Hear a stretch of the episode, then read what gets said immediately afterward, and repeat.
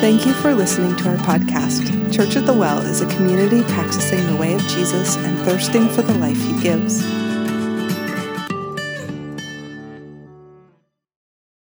We have a guest preacher today. So, one thing that we like to do at Church at the Well is from time to time, we'll invite people from our own congregation to be guest preachers. And you guys might know this about us if you've been coming to church for Church at the Well for a while. You know, like, we have way too many staff for our church. We have six staff people in our church, three pastors. And you say, wow, your church must be huge. It's like, no, it's not. We just really believe that each person has something special to offer the body of Christ. And people who aren't even on staff at our church have something special to offer the body of Christ. Right? Like you have something special to offer the body of Christ. I think one of the reasons that um, church gets a bad rap is because we, we, when we think about the church and look at the church, we see the clergy, the, the paid professionals who do everything else, who do all the work of the ministry, and everybody else who just comes and supports that. But when we read scripture, what we find is the church is built up of a body of believers. Like every part matters the finger, the eyes, the ears, the nose, the kneecap, it all, even, and the parts you can't see. The Apostle Paul tells us the internals are what like keeps us alive. They're the vital parts. And so from time to time, we like to invite people up um, from our congregation just to share maybe it's a testimony or maybe it's a sermon or maybe it's a teaching um, because we believe that, that, that god uses all of us right and so i'm going to invite peter moreman to come up um, let, let's pray before peter comes up and we open up scripture together Heavenly Father, we're thankful for the church, for the body of Christ. We're thankful for the scriptures that we get to come here and open up scriptures together and, and hear our friends um, share these scriptures and listen to not only our friends preaching, but to hear your spirit speaking directly to us. And so, God, give us ears to hear whatever it is you want to speak to us this morning. Bless our friend Peter as he opens up Scripture. In Jesus' name, amen. Amen.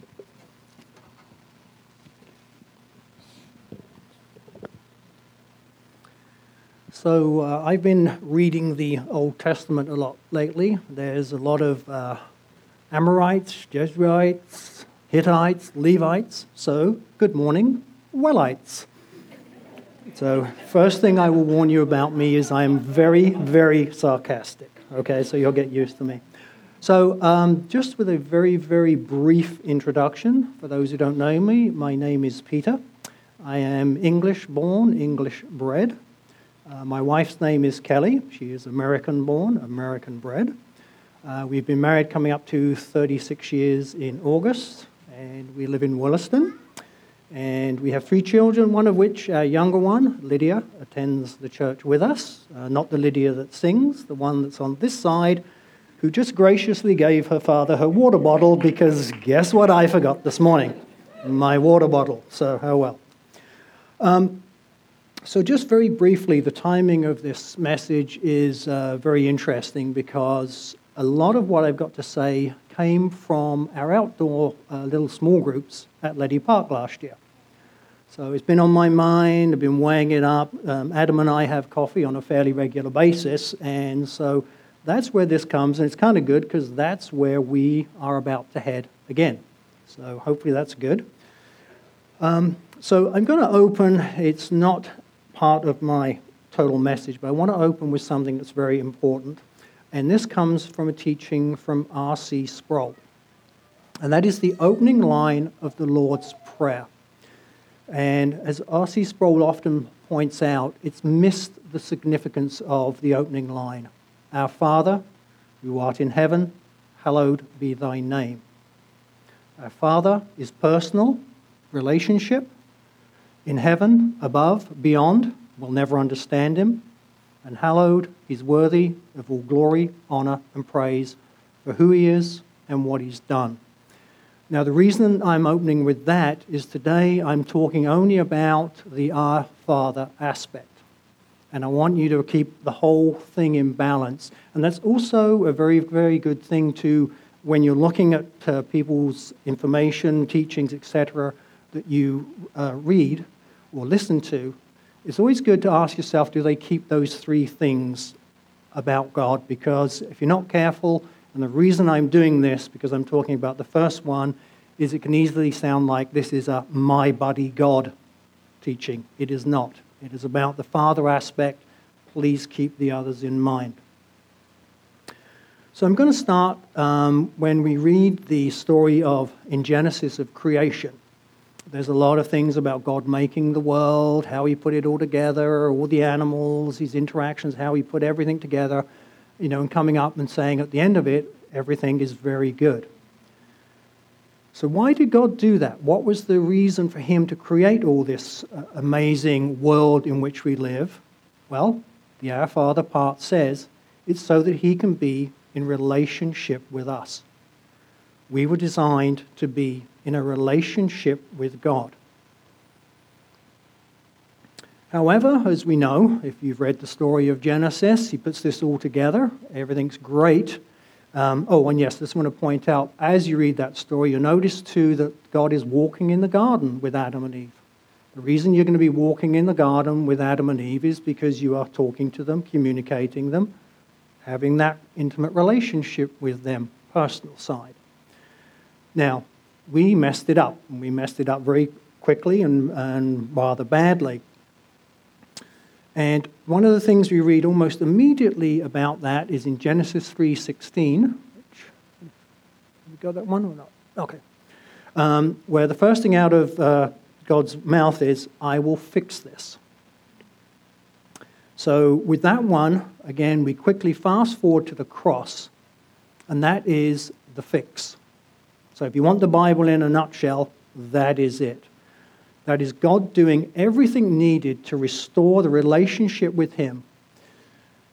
Now, again, I want to quickly back up to my opening line of the Lord's Prayer to keep everything in balance. Again, one aspect of the cross is the restoring of the relationship. There's still the God in heaven side, and there's still the hallowed be thy name side. So, again, just keeping that one in balance as we progress.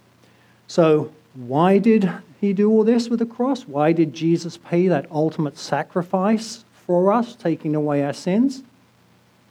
To restore that relationship with God, because we could not have that relationship with Him in the way He wanted unless everything was completely and utterly fixed. And so, what we find, um, just looking at a few scriptures here, in John 15 13 to 15, which I did think I give, you'll notice in here one of the things about Jesus saying about us is, I call you friends. In John 17 20 to 22, you'll notice the part of Jesus' prayer for you is that we would be one with Christ as Christ is one with God. Intimate relationship again. And an interesting counterpoint here is in Matthew 7 21 to 23, and this is to the false disciples who he's having a conversation with at the time. Here they're talking about they've done all these works, they've done all these great things in the name of God, and yet, what does Jesus turn around and say to them? I never knew you. They did not have a relationship with God. They were doing works in His name, but it wasn't out of a relationship with God. And um, just again, as I'm saying these things, you know, about works, yes, there are works, I'll get to that in a minute, and they are important, but it's with that relationship. So, God's primary work and goal in our lives is to bring us into a close relationship with Him. That's what He's doing. Now, everything else in our lives is secondary to that. Okay? And I feel like in some of the conversations we were having um, uh, last year outside, not everybody was, you know, was getting that. And again, as we can move on here, you'll see why it is important that you, you realize that for many reasons. And one of those, I'll just be up front, is that means God's going to be working in everybody's lives in a slightly different way. There's no formula. What God's had to put me through to keep that relationship with Him is going to be different for what He needs to have you do to keep that relationship with Him. But I can guarantee you this He does want to do that. He's willing to do that, and he'll do whatever it takes to keep that. So, why is it important that our relationship with him is first? Now, I'm going to quote one of the other people I like to read. Some of you may know Oswald Chambers. I do like, uh, most people know about his uh, My Utmost for His Highest, the uh, daily devotional, which is great. If you really want to get some good stuff, get the complete works of Oswald Chambers. That is really good. And it's about this thick, but it is good. Uh, I don't think I mentioned at the beginning, I'm big into the Bible and theology, by the way. So Oswald Chambers makes a really nice little quote here. And what he says is We are not asked to believe the Bible, but to believe the one in whom the Bible reveals. So the Bible does have a lot of good stuff in there, but that's not the purpose. The purpose is to believe in Jesus. And we notice in John 14, verse 1, where Jesus makes the statement, Trust in me. So the Bible is pointing us to Jesus. Again, that relationship with Him. Again, if we go back to Genesis and look at the, the story about you know, what God did and everything and being intimate with us, you also understand, too, we are made to be in a relationship with God. That is primarily what we are looking for, what we're after. And the only way you will ever find peace, satisfaction, joy, hope, whatever you're looking for, is in that relationship with God. Nothing else will satisfy you apart from that relationship with God. It's also important to have our relationship with Him first, because when you have a relationship with God, you can be certain about Him even though you are uncertain about tomorrow. He's not going to change. It's funny, I was listening to what Angie was saying this morning. It's like, wow, that might have been a better intro, intro than what I got because it was really spot on going in line with what I'm about to say. So, with that, it's very important to keep things in perspective. We're made for, uh, like I say, a relationship, but in this day and age, we are being inundated with information. Now, again, I warned you I'm sarcastic. So every you know, you pick up your phones, you pick up your iPads, whatever you use, and the irrelevant net, fake book, and unsocial media is bombarding you with something. And there's always going to be like some horrible story from some obscure little country that you've never heard of in some place of the world you never knew existed and the way geography goes today, it's probably going to be renamed by next week anyway. Pouring this all in you. So you're being constantly bombarded with that. But I loved it, the reference to, I think it was, it was Ian was talking from Ecclesiastes the other week, and I love Ecclesiastes. I can preach on Ecclesiastes. It is not a depressing book. There is nothing new under the sun.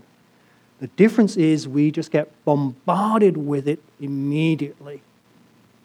And if you having trouble believing me on that one, first of all, you again, you go back and read Genesis. What do you come up against in Genesis? One of the very first stories that's recorded is a murder.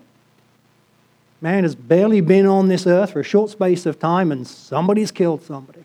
Again, if you look at the Old Testament and you read up the background behind a lot of those nations that God said were due for punishment and being removed from the earth, you really need to find out what they were doing. It will shock you.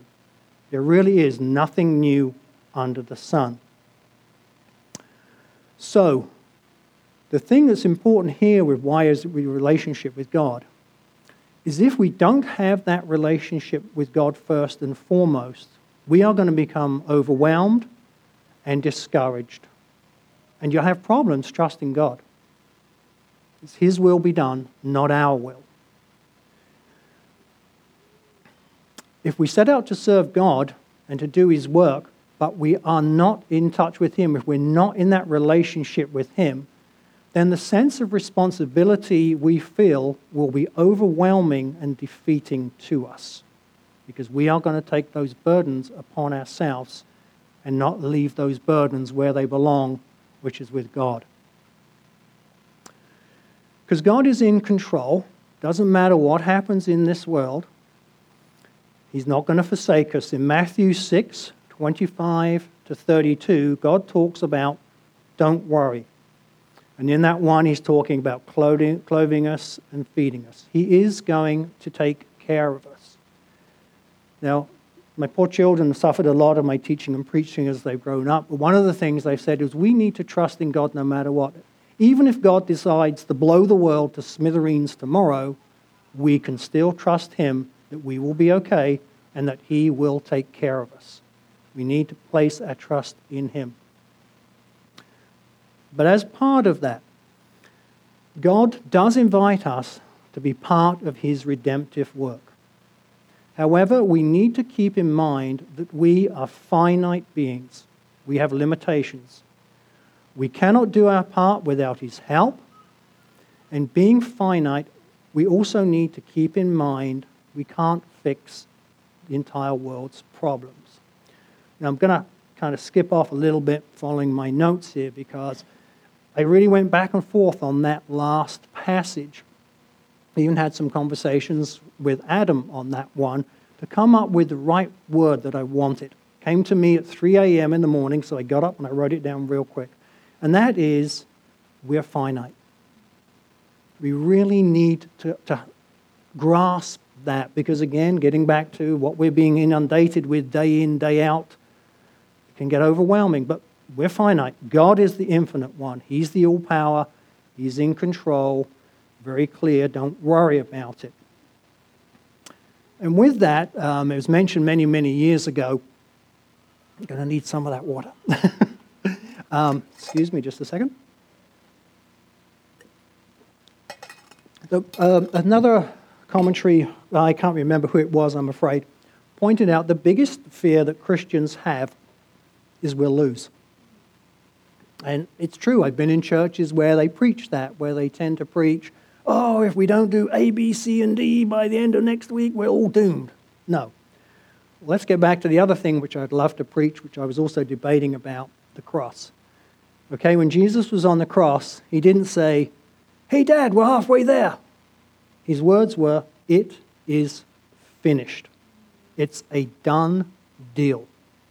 All, everything that is needed to be done to redeem us is, is done.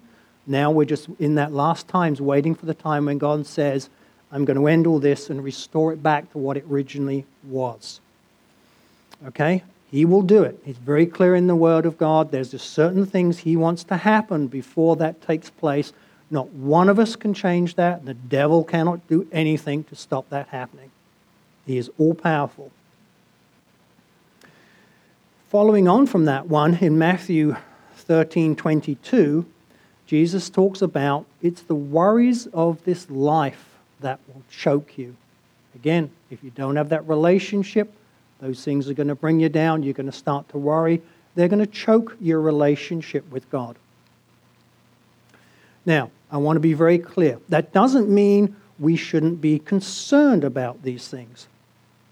Okay? The Bible also does talk about us speaking out the truth and about biblical justice and doing what's right. Just for the record, my wife and I met on the mission field. So we've been in a place of doing works. However, if you don't put your relationship with God first, you will burn out because you're not doing things in His strength and you might not be doing things with the right motive. Now, kind of examples I would give on that would be the Pharisees. You look at some of the conversations in the New Testament where Jesus is talking to the Pharisees. They were all into works, they were all into all these little rituals and all these things, and guess what? There was no relationship with God, and their motives were completely wrong. It was all for what they could get out of being a Pharisee. Just to sum up this little section here, again, I'm going to go back to Oswald Chambers. We don't need to work for God, we need to work with God. And hopefully, you can pick up the difference between the two. Because if we're working for God, again, like I've just said, could be wrong. If we're working with God, being finite, He's going to ask us to do things, He's going to give us the strength to do it And if we keep our relationship with Him, we are going to be productive in what He asks us to do. You can also link that one, I didn't, just came to mind about, you know, when Jesus says, you know, well done, good and faithful servant. Working with God is going to be one of the keys to that one. So, moving along, oh, not doing too bad for time. Um, so, having said all that, one of the questions is how do we have a relationship with God? And I've got to be honest and upfront, some of this is going to hurt a little bit. Okay? Well, like any relationship, there's only one way to be close to somebody you have to spend time with them. There is no substitute for that. And again, I will get back to my relationship with my wife Kelly. Uh, like I say, we're coming up to 36 years. We've spent a lot of time together. I have absolute trust in Kelly. In fact, when I'm putting all these notes together, yes, I back and forth with, uh, with Adam, but the one whose personal opinion I want more than anybody else is my wife's, because if there's something not right, she's very good about helping me resolve those things. But it's taken time. And it wasn't just happened. And as we again, we've been married for a long time, and again, we just keep getting stronger and stronger and stronger in our relationship. Now, one of the uh, things that I often hear, which I'm very quick to point out, which I think is false, we are taught growing up, and this isn't biblical, but how many of us heard that love is give and take? Okay, I'm here to tell you this morning no, it's not. Love is give and receive. I will challenge any one of you here this morning to try and take love from me. Even if you're bigger and stronger than me, you will not be able to take it. All you can do with love is give it and receive whatever's given back. And we need to apply that in our relationship with God. When we come here on a Sunday morning, our worship is often a reflection of where we've been with God that week. And I know we, we have needs, and I know there are things that we need to talk to God about, etc., and that's fine. But we should really come with an attitude of, I'm here to give something to God. And let Him give back to me whatever He chooses. It's not always what I want. When Adam was praying this morning, he said, Hold your hand out. And when he, I was like, Okay, let's find out where Adam's going. And he said about God taking things away and God giving things back. I'm like, Two hands. All right, God, take. I know there's a lot I've got to get rid of here. Okay, that was my response. It's like I got two out and, no get no no take take God. I got things in my life which aren't very very good. So basically, what I'm trying to say here is we need to be dedicated first and foremost to Jesus, not a cause. Again, just illustrating what I said before. There's nothing wrong with being involved in speaking out for what's right, what's proper, what we need to do. But again, we really need to be dedicated to Jesus. In Matthew 6:33, the comment is made, "Seek ye first the kingdom of God and his righteousness." And we really do need to be doing that. And who are we seeking? We're seeking God, we're seeking Christ. Also, in developing a relationship, we need to be in prayer. We need to be coming to God and praying to Him. And yes, there's certain aspects of our prayer. There's adoration, there's confession, there's thanksgiving, and there's supplication. But we need to be talking to God. Again, we're in a relationship. And that was an acronym, if you've ever heard that one for prayer. ACTS, use it as an acronym. Your prayer life should include all four of those aspects. But again, he's encouraging us to come with the right attitude, and obviously, thanksgiving and supplication in that one are part of the Father side of that opening line of the Lord's Prayer. Now, an important thing too in getting close to God, um, you don't often hear this, but this is, I think, is very important. The Bible doesn't tell you everything you want to know. It tells you everything God wants you to know. So it doesn't answer everything.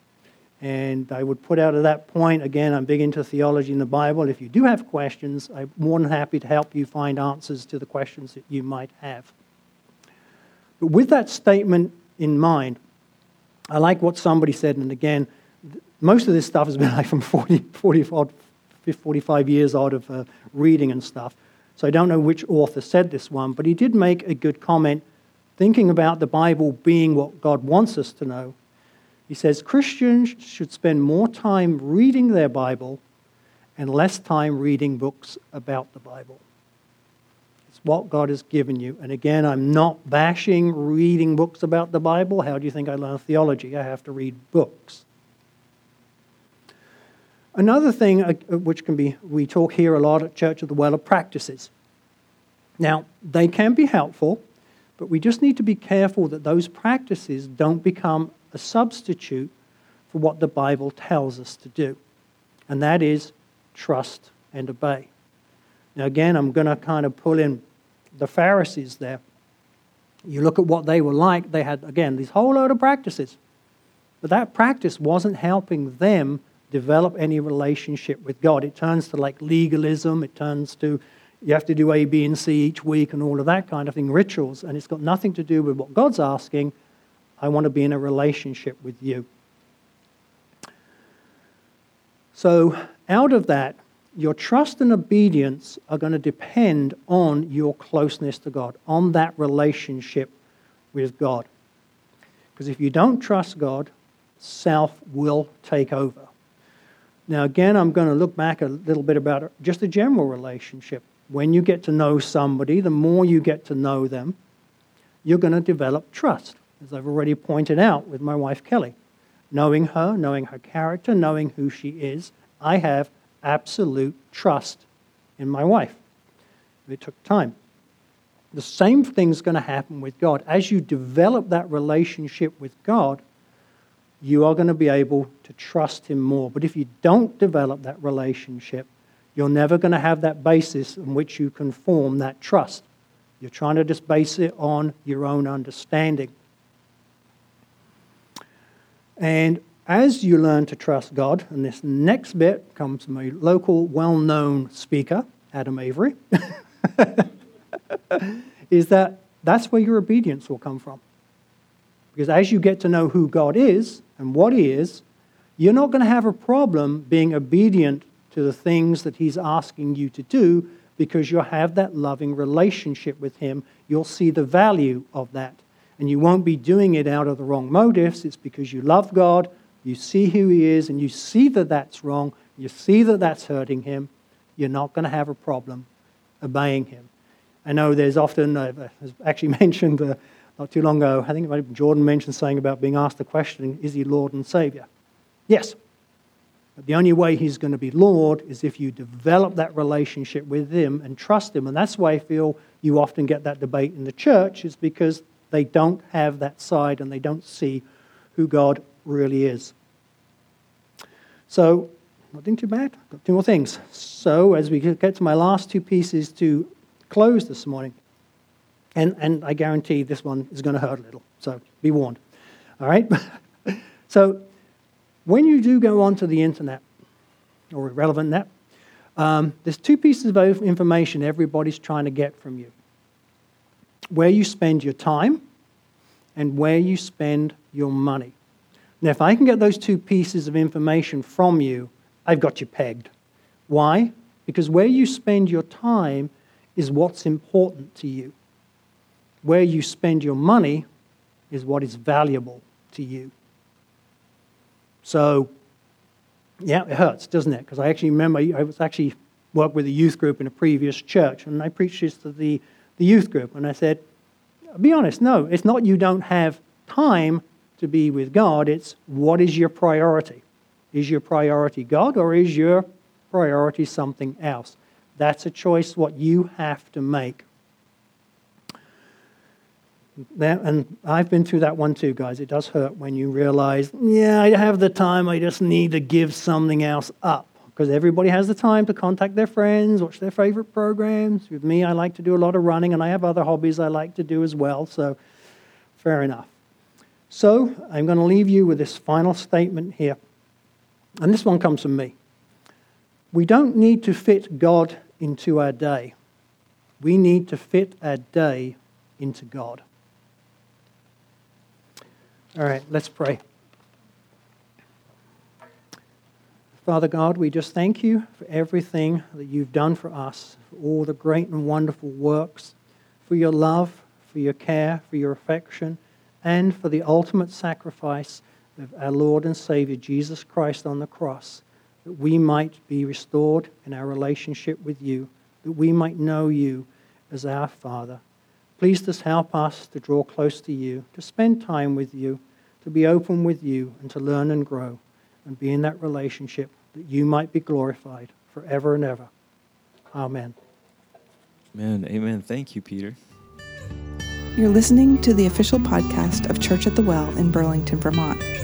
For more information about Church at the Well, including gathering time and location, events, and how you can financially support the podcast, please visit us online at www.wellchurchvt.com.